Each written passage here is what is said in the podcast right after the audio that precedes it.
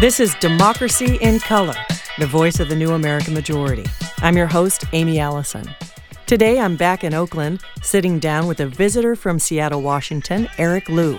He's in the Bay Area touring with his latest book, You're More Powerful Than You Think A Citizen's Guide to Making Change Happen. Stay tuned.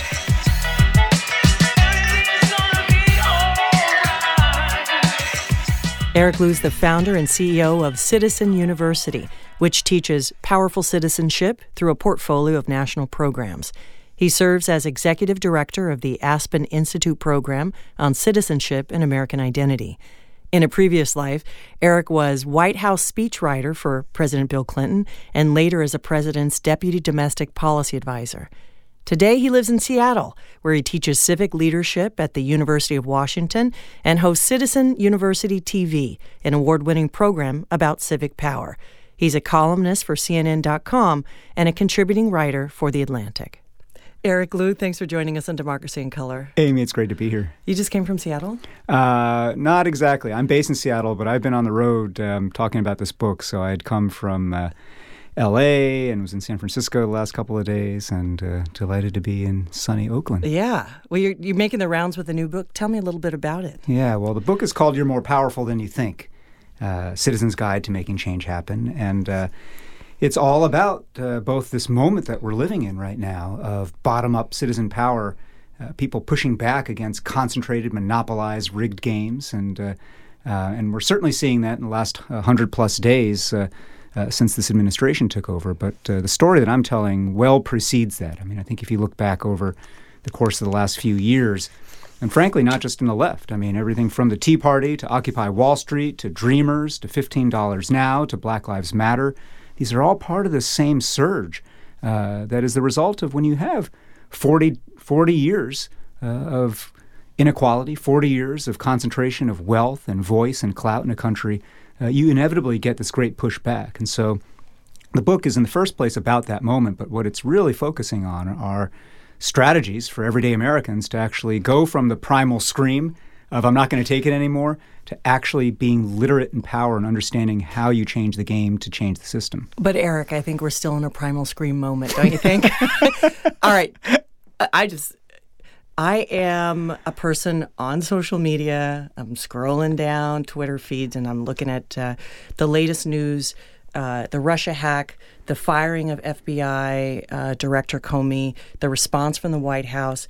And what I get are calls to make phone calls. Hey, everybody make a phone call to your congressperson or your senator, half of whom are not interested in what I have to say, mm-hmm. and, and, most of whom I don't live in their districts. Mm-hmm. When we talk about citizen power, what do you talking about in in the face of just such bold lies and such uh, drama that's coming from the White House? It really seems to threaten the core uh, of our republic. Well, let's. I mean, make no mistake, it does threaten the core of the republic. Donald Trump is a menace to the republic in his authoritarianism, his bald-faced lying, uh, his threats to institutions of democratic self-government, uh, and certainly even what's been unfolding the last few days uh, with his firing of the very uh, person who's been investigating his uh, potential ties to uh, and entanglements with Russia. Uh, but all that said, I think the reality of the United States today, it's the reality of any society, um, is that authoritarian strongmen don't come to power except as the people let them. Period.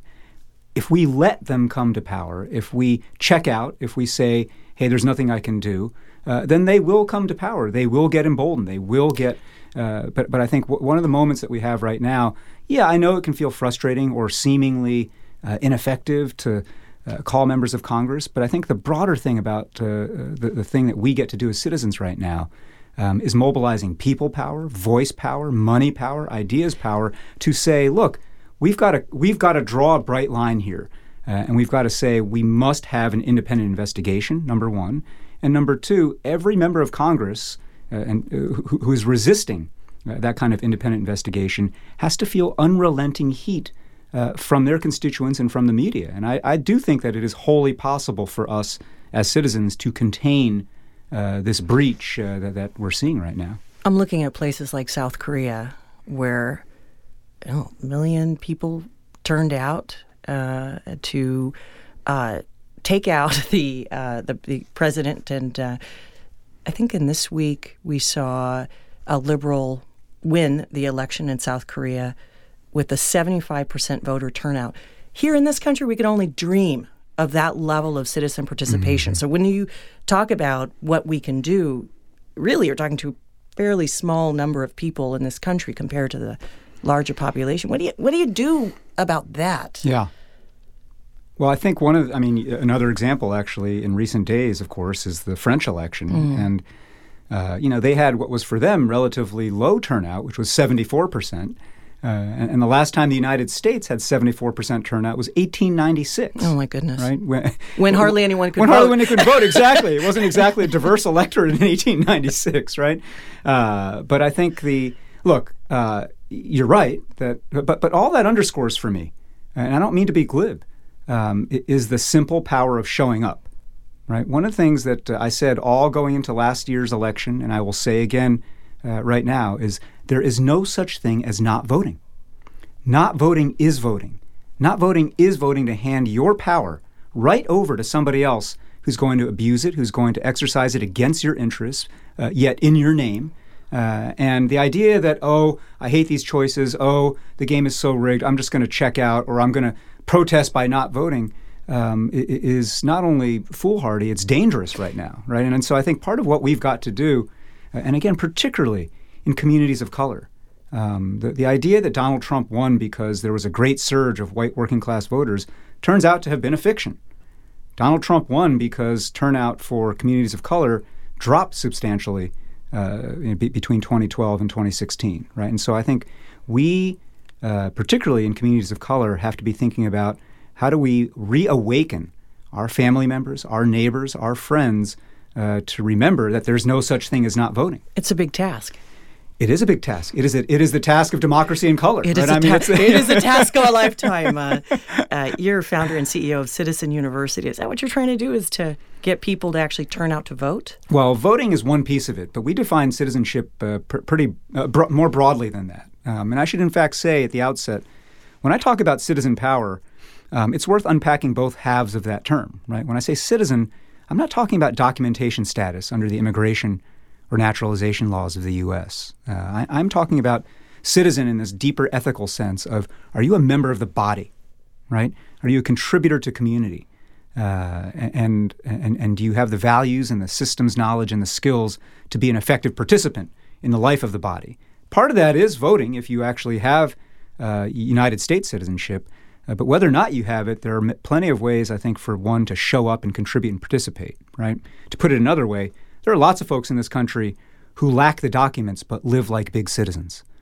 And there are lots of other folks in this country Wait, country. what do you mean by that? I mean people who are undocumented but who are great neighbors, great volunteers, great participants, great contributors to community, great business owners, great, you, You know, know, actually, when you said that phrase, I was like, we never hear about the undocumented discussed in this way. yeah.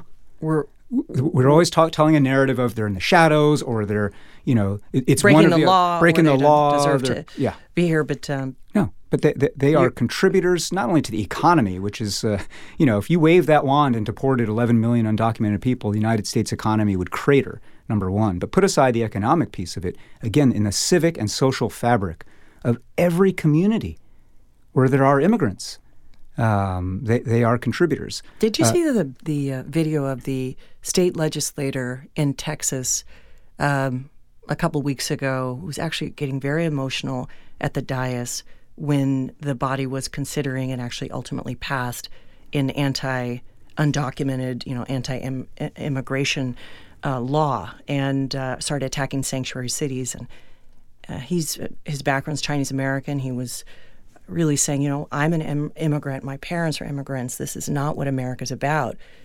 To what extent can we redefine some of those basic terms, the way that the Trump administration talks about immigration and everything else, Muslim, just the way that they otherize hmm. large portions of our electorate, people who are ac- actually citizens or actually part of the broad citizens citizenry. How do we how do we take that back and put that back front and center?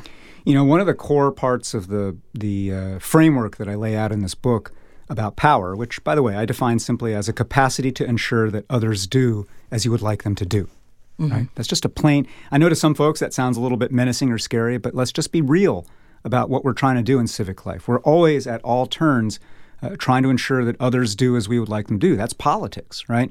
But when you think about the ways in which one, not only alone in isolation, but in community, tries to exercise power, um, I, I write about these three imperatives of changing the game, changing the story, and changing the equation. And your question goes straight to the second of those, changing the story.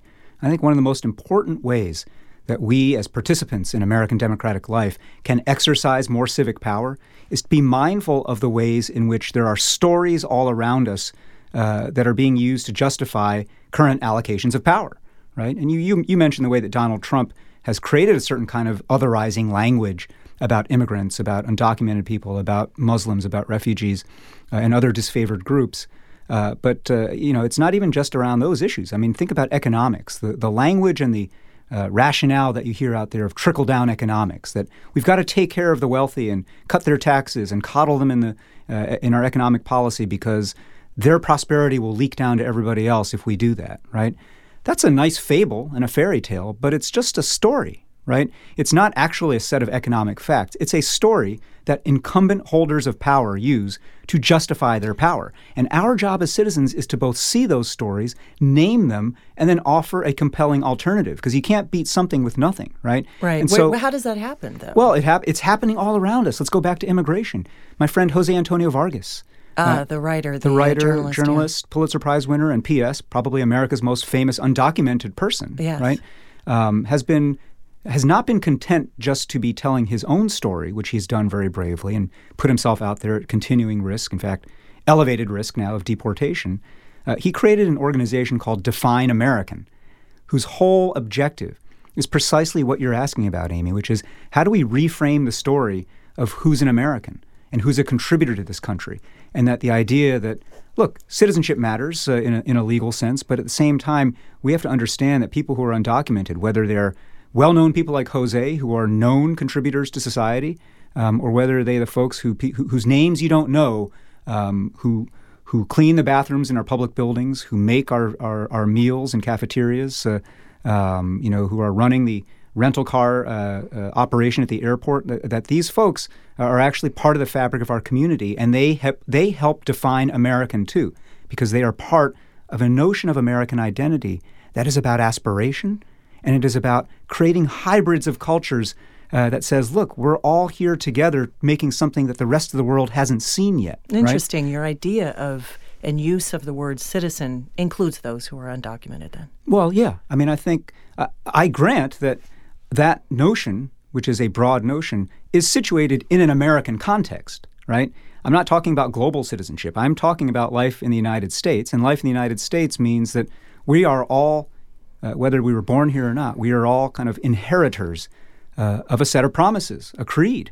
Uh, that the country hasn't yet lived up to, right? And that's what distinguishes being a member of this body, uh, United States, from, say, being a member of the body where my parents were born in China. Uh, there's no Chinese idea, there's no Chinese creed that the society is always trying to hold itself up against and say, gosh, we haven't made enough progress yet. Uh, but, but there is here, right? And I think uh, from, from the beginning of the country, uh, through abolition, through suffrage, through the civil rights movement, through the marriage equality movement, uh, these kinds of shifts uh, in inclusion and progress have been made because we have a story of ourselves that says we welcome all, but we also hold ourselves to these sets of principles. And when we fail to live up to them, we criticize ourselves till we get closer in alignment with them, right? That notion of citizenship um, is one that is available and open to people with or without documents. I'm thinking of all of the ideas about this country that I was raised thinking. And one is that you're responsible for your own success. You can pull yourself up from your bootstraps. And uh, another is American exceptionalism, that you are an, an, individual, rugged individualism. And another uh, could be, hey, um, you know, you can, you know, this this country, you can become anything that you want to be, and uh, that we're about freedom.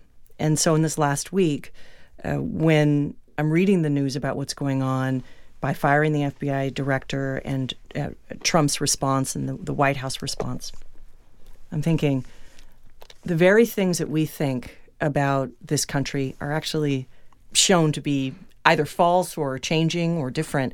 And one uh, Congress member was like, I'm trying to see how we're different from Honduras or Mm-hmm. El Salvador. And I'm having a hard time right now.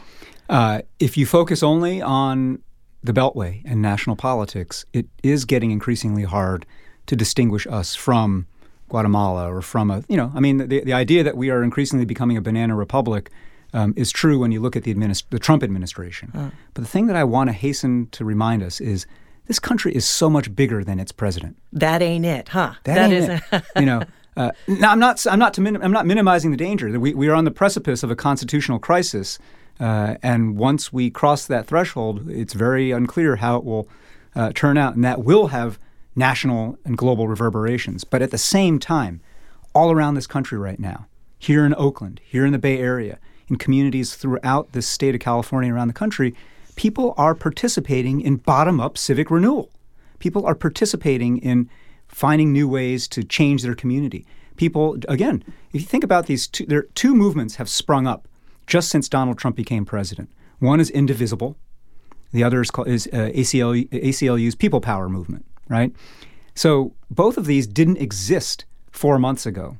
Uh, but Indivisible grew out of a 26 page document that a group of former congressional staffers wrote as a Google Doc. They shared it on the internet, basically showing you as a citizen how you can apply pressure on your member of Congress, right?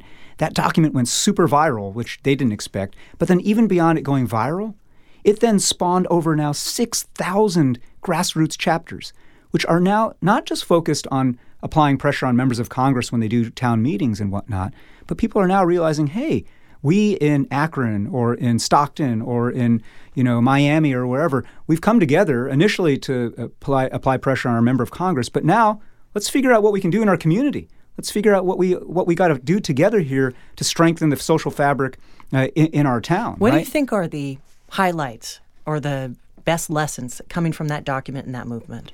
Uh, I think one of the best lessons from the Indivisible movement is that uh, at the end of the day, face to face matters most right? Indivisible wouldn't have happened without social media. It wouldn't have gone as rapidly viral as it did, right? And that is a uh, it, is a blessing in that sense that Facebook and Twitter exist uh, because it helped uh, help that document spread like wildfire. But at the end of the day, what has mattered most is these six thousand local chapters where people are eyeballing each other, they're feeling each other, they're being in the presence and the fellowship of one another, and saying, "Hey, we're strangers, sort of." But we have a common cause now and a common sense of purpose. Uh, and we're going to start exercising muscles that, quite frankly, uh, either we've never exercised or it's been decades since we exercised them, right? And this is different from the wonderfully also, uh, you know, th- uh, great things that have been happening, like going mass numbers of people going to marches and so forth.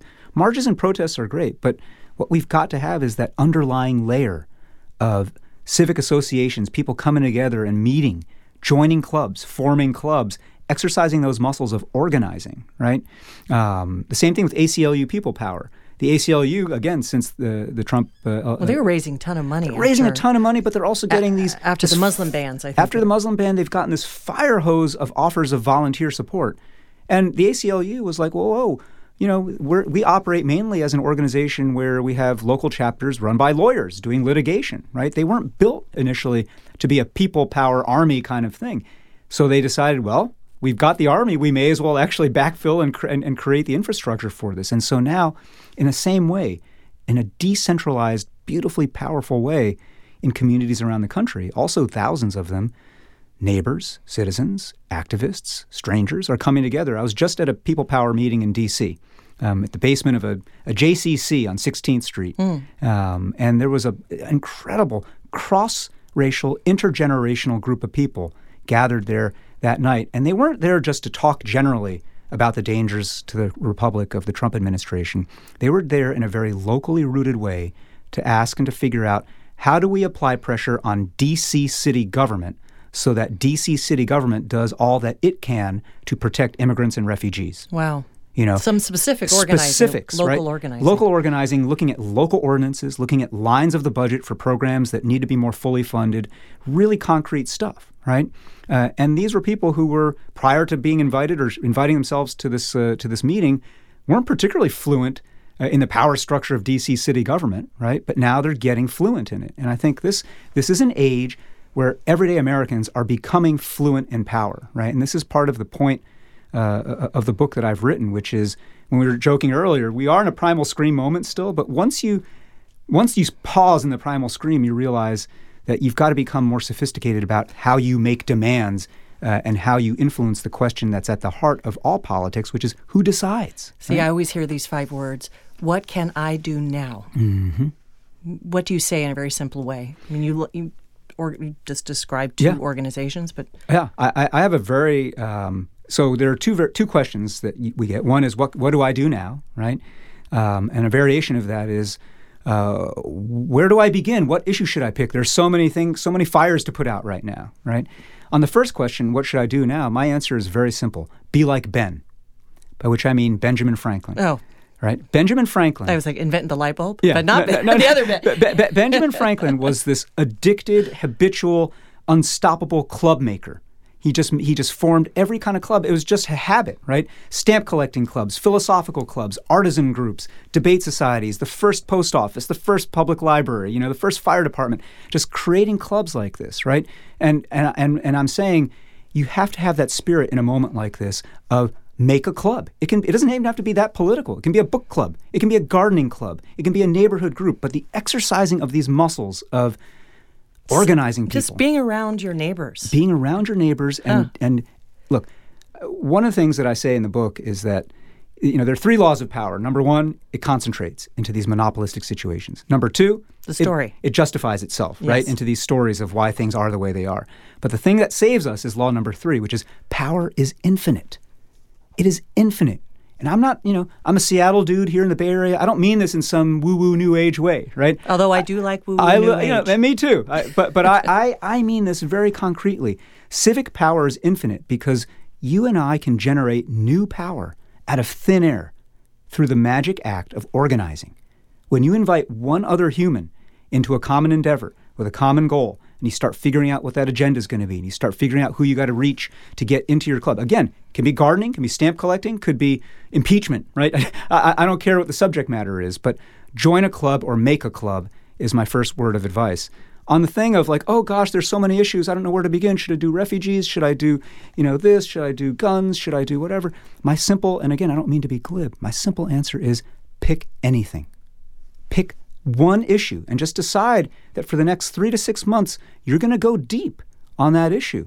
And if that issue is immigrant rights, or if that issue is uh, voting reform, or if that issue is, uh, you know, uh, raising the minimum wage, whatever it might be, pick that issue, go deep, figure out who the organizations are that are already working on it, figure out how you can plug into those. If there aren't organizations there, figure out how you can uh, help fill that niche and fill that space. But by deciding and committing that you're going to spend some number of months going deep there, uh, again, you will build muscle uh, in a way that ultimately will be transferable to other issues if you decide after six months, you know what? That, they, they got that issue. They don't need my help there. But I really want to focus on this other issue, right? I want to focus on LGBT rights or whatever it is. Um, at that point, you will have the muscle, you will have the literacy uh, to be able to read the map of power and rewrite the map of power. You said something that made me think that perhaps progressives aren't that comfortable with the concept of power. Mm-hmm. Is that true? I think that, well, I think it's true of people generally, but it's probably particularly true uh, of progressives. And one of the most important, uh, again, not to be glib, but messages that I have for our listeners and for uh, people in general uh, is if you have some squeamishness or qualms about such naked, direct talk about power, get over it.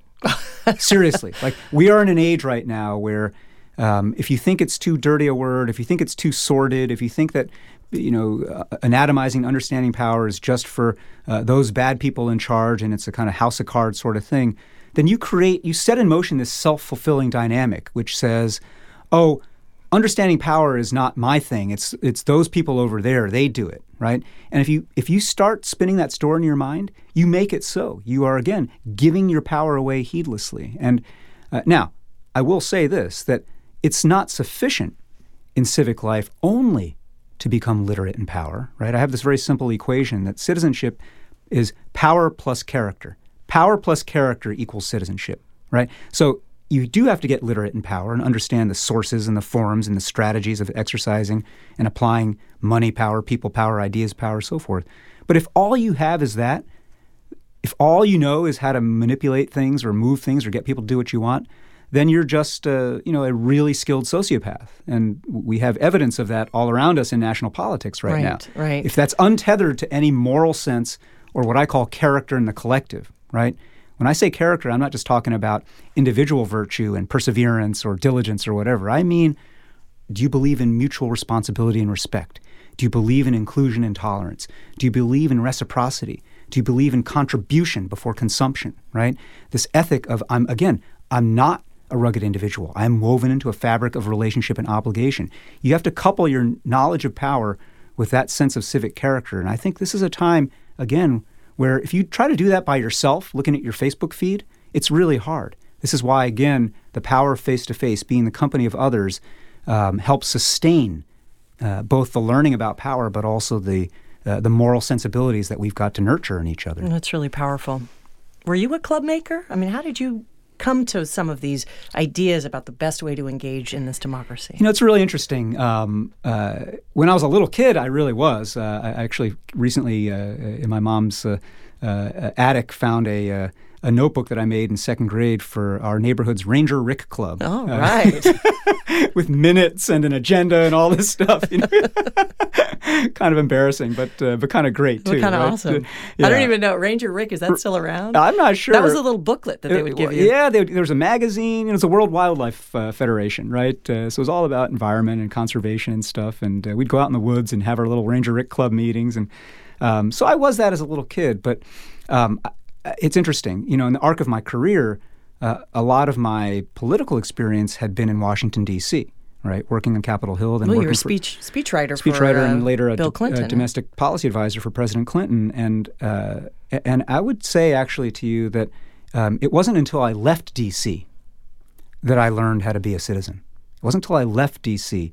that I got in the habit of club making and organizing and, and being engaged with folks. Uh, D- yeah, yeah. D- DC is a very artificial, meta, kind of symbolic kabuki theater politics. Oh, that's right? interesting. I- I- it's just, uh, uh, and I'm, I'm not saying it's, it's not without consequence. Obviously, you know, what we're seeing in healthcare and, and immigration, there are real life consequences. But the nature of DC politics is very, um, it's not just that it's elite, it's just removed and detached from actual grounding in place and community, right?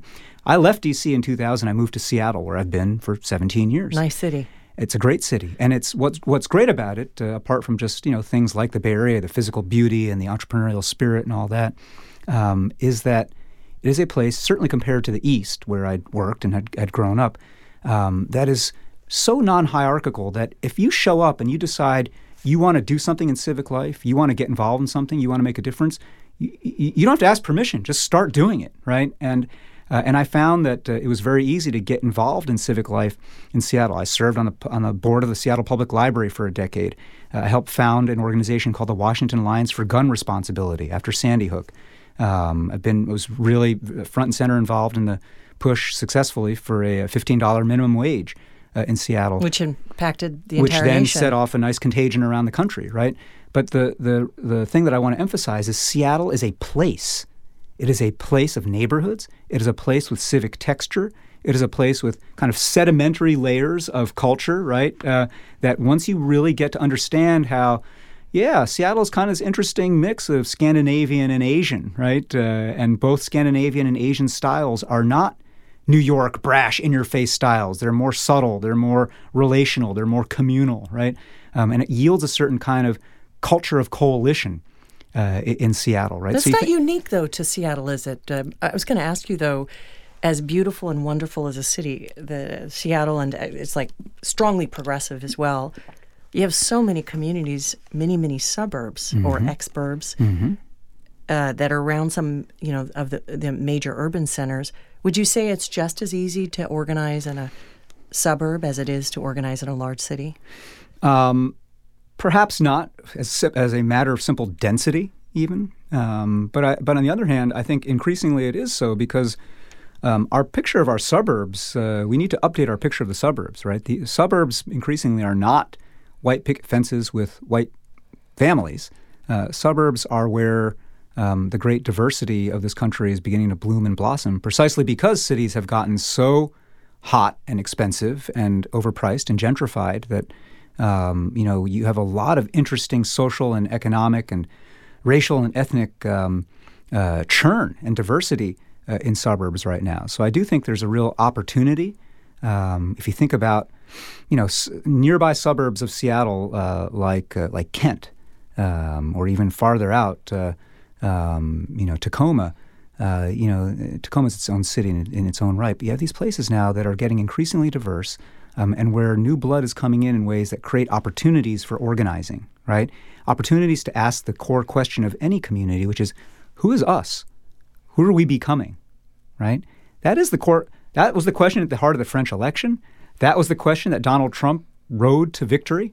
Um, that, you know, we're in a time where because we both have this uh, tremendous amount of inequality in our society, but also um, we're within sight of an age where we are a majority people of color country.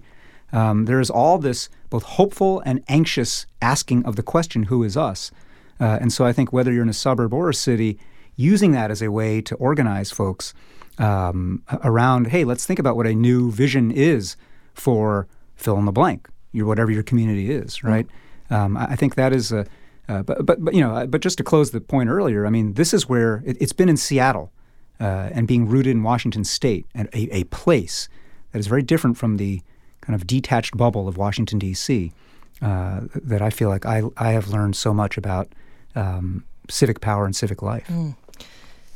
Uh, there's this notion that if you're progressive or you know along that continuum in that area, um, you're unpatriotic. Now, uh, I know you started out as uh, going to Marine Corps Officer Candidate School, uh, and so and there are many people uh, that uh, we know that may have the same idea of civic life or what a democracy looks like looks like or who we are that you mm-hmm. would identify as progressive. How do we bridge progressives and patriotic? What could that look like?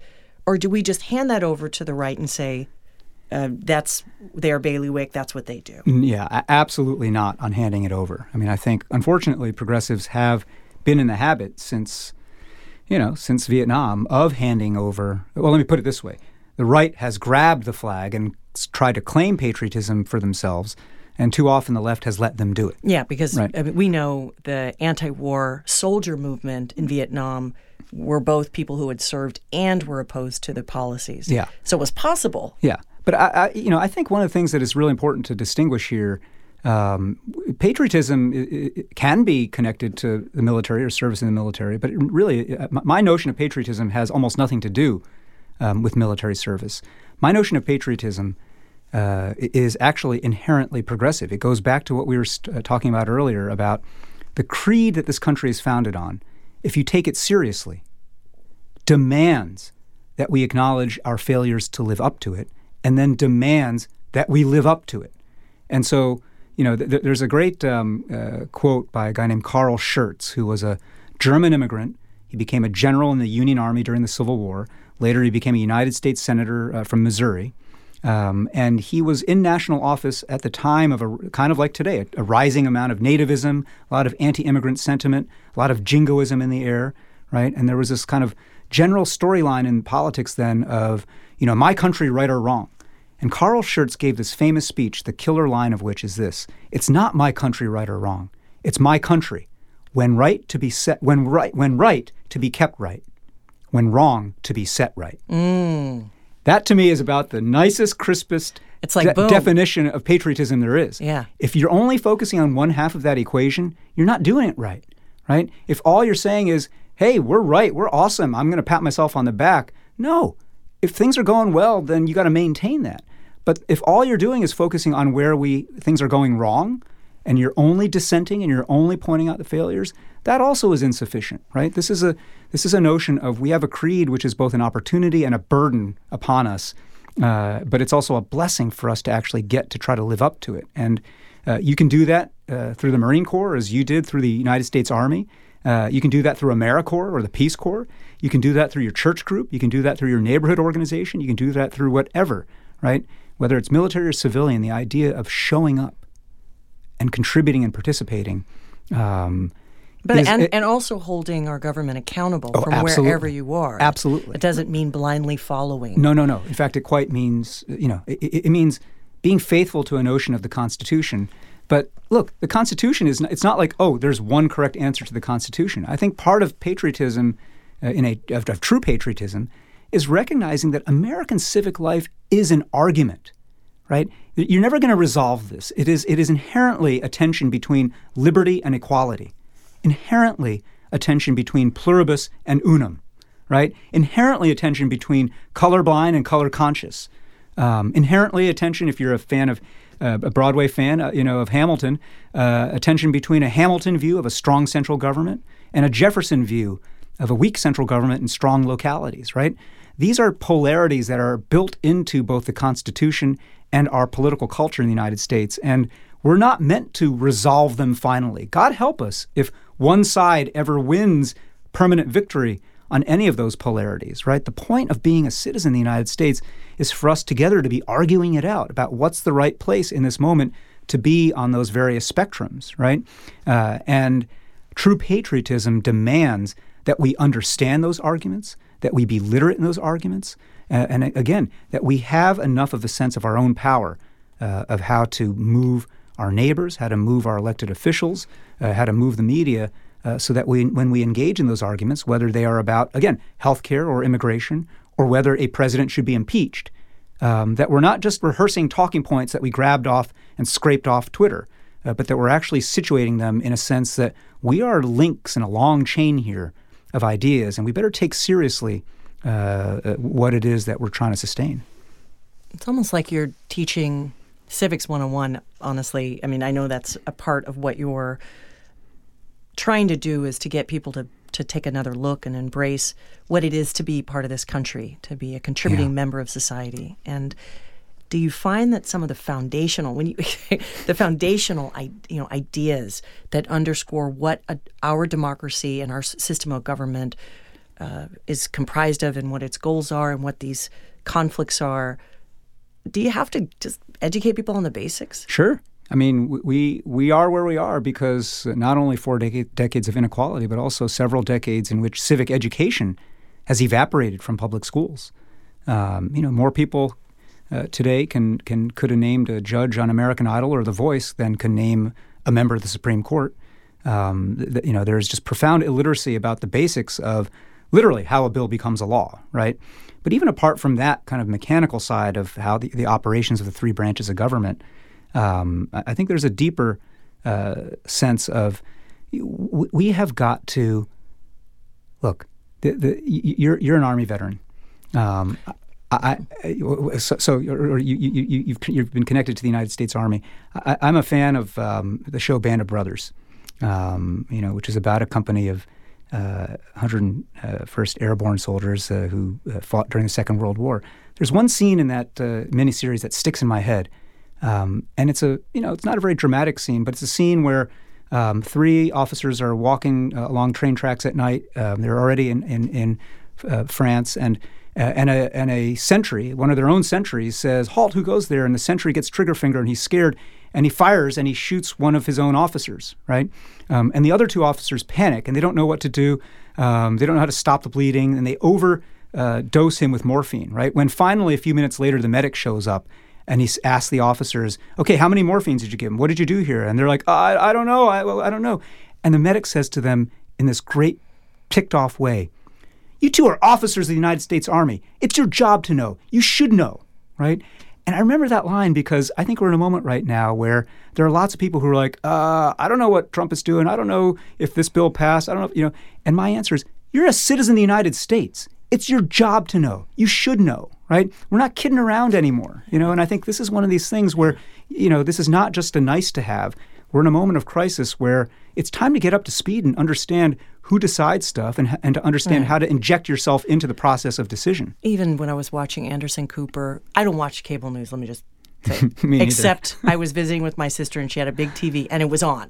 Anderson cooper uh, was interviewing kellyanne conway and she said basically the president can do what he wants and it's not appropriate for you to question anything the president does And I was thinking, Civics 101, mm-hmm. uh, yes, it is, mm-hmm. because there's supposed to be um, checks and balances. Mm-hmm. And unless you're a dictator or, you know, the pharaoh. Uh, yeah. And that is that is definitely uh, again. I don't want to minimize it. We are in dark and ominous times right now. But the the positive thing, um, you know, the the only thing really you can say that Donald Trump has accomplished uh, in, in, his first hundred plus days um, is that he alone, as he likes to put it, he alone uh, is responsible for the single greatest surge of citizen participation, civic engagement, and civic empowerment that we've seen in this country in half a century. You have millions of Americans now, not just going to women's marches and science marches, but like we were talking about earlier, forming clubs, joining networks, getting activated, understanding the emoluments clause of the Constitution, understanding and trying to figure out, um, you know, what's going to happen with uh, this bill when it goes to committee. People are in a hurry up way catching up on Civics 101 catching up on what it means to get off the sidelines as a spectator and get onto the field as a participant. Um, and I think this is a you know it's why I'm net optimistic still. I think. Oh, I love that term. Is it? Did yeah. you pick that up at Google? Uh, no, it's a techie net, kind of net, net optimistic. Net. Look, here's the thing: the the body politic is sick, but the immune system is kicking in. Mm, right. I love that. When the when the Muslim ban came down and people did not have to await marching orders from anybody. Spontaneously, in a bottom up way, people swarmed to airports and train stations in defense of immigrants and refugees like antibodies to a virus. Just literally, we were swarming there. The immune system was kicking in. We were saying, no, you don't. No, you don't get to violate the Constitution and our norms and our dignity as citizens this way. We're going to swarm and we're going to keep on swarming, right? And I think this is, P.S., I know our audience here is progressive, but uh, the, the phenomena that I'm describing right now are really, in interesting ways today, cross ideological. This is a great moment for libertarians, too, who are really resistant to executive overreach. This is a great moment for reform conservatives who are saying, ho, ho, ho, hold on a second here. This has nothing to do with conservatism, what Donald Trump is uh, uh, uh, unfurling here. This is a really interesting moment for people across the political spectrum now to be rediscovering the power of bottom up voice and, and presence, right? And I think that is a, uh, um, that's the thing that we've got to remember here. It's not just blue versus red, left versus right, uh, but it's really people who believe in bottom up power versus people who are monopolists and hoarders of power. Um, that is what connected the dots between Bernie folks, Trump folks, uh, and other people in between. They all th- thought that a rigged game and a rigged establishment needed to be knocked over. And they were right, right? Trump himself is the wrong person uh, to be a, a, solution to that problem. Uh, but it is right to say that the system has been rigged and that it's time for us in a bottom up way to re rig it. What keeps you this energetic and focused? You know what? I think it's, um, well, part of it is just being, I'm second generation, I'm the son of immigrants. Um, and all my life, uh, I've just had this internalized message of, I didn't do anything except have the dumb luck to be born here, right? And so all my life, I've had this sort of sense of I got to earn it. I got to contribute. Like I got to be useful, right? Uh, uh, my parents were the ones who put it all on the line and made a big risk, made a giant leap of faith, and and, and came to this country. Uh, and so my job is to earn it. I, I, think the second thing, quite frankly, is just that, you know, again, as dark as these times are, are right now, this is a time of high purpose. Like if you believe in our country, if you actually want to make good in the ideals of this country, you know, I, I'm one of these history nerds who always used to think like, oh man, I wish I'd been alive and you know, as a person of color, allowed to participate in politics in like the 1930s. Uh, or the 1850s, these periods where there was kind of peril in the air, disunion or war about to come, and th- times of consequence, right? And now I'm like, well, be careful what you wish for. Back to the future. Back to the future, you know. But but it does mean that you know these are times of high purpose. We are in a time of peril, in a time of some potential disunion, um, and people like you, Aimee, and people like me, who have look, we are blessed.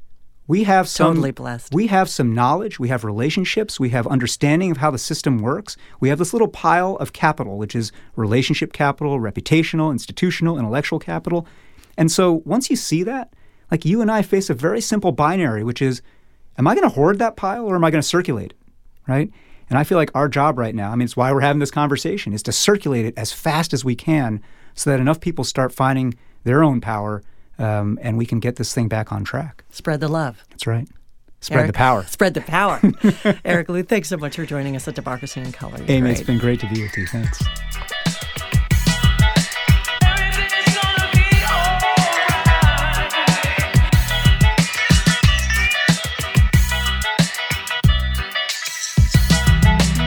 Podcast is sponsored by Democracy in Color, and the episode recorded at Skyline Studios in Oakland, California, produced by Lulu Matute and edited by Brian Matheson.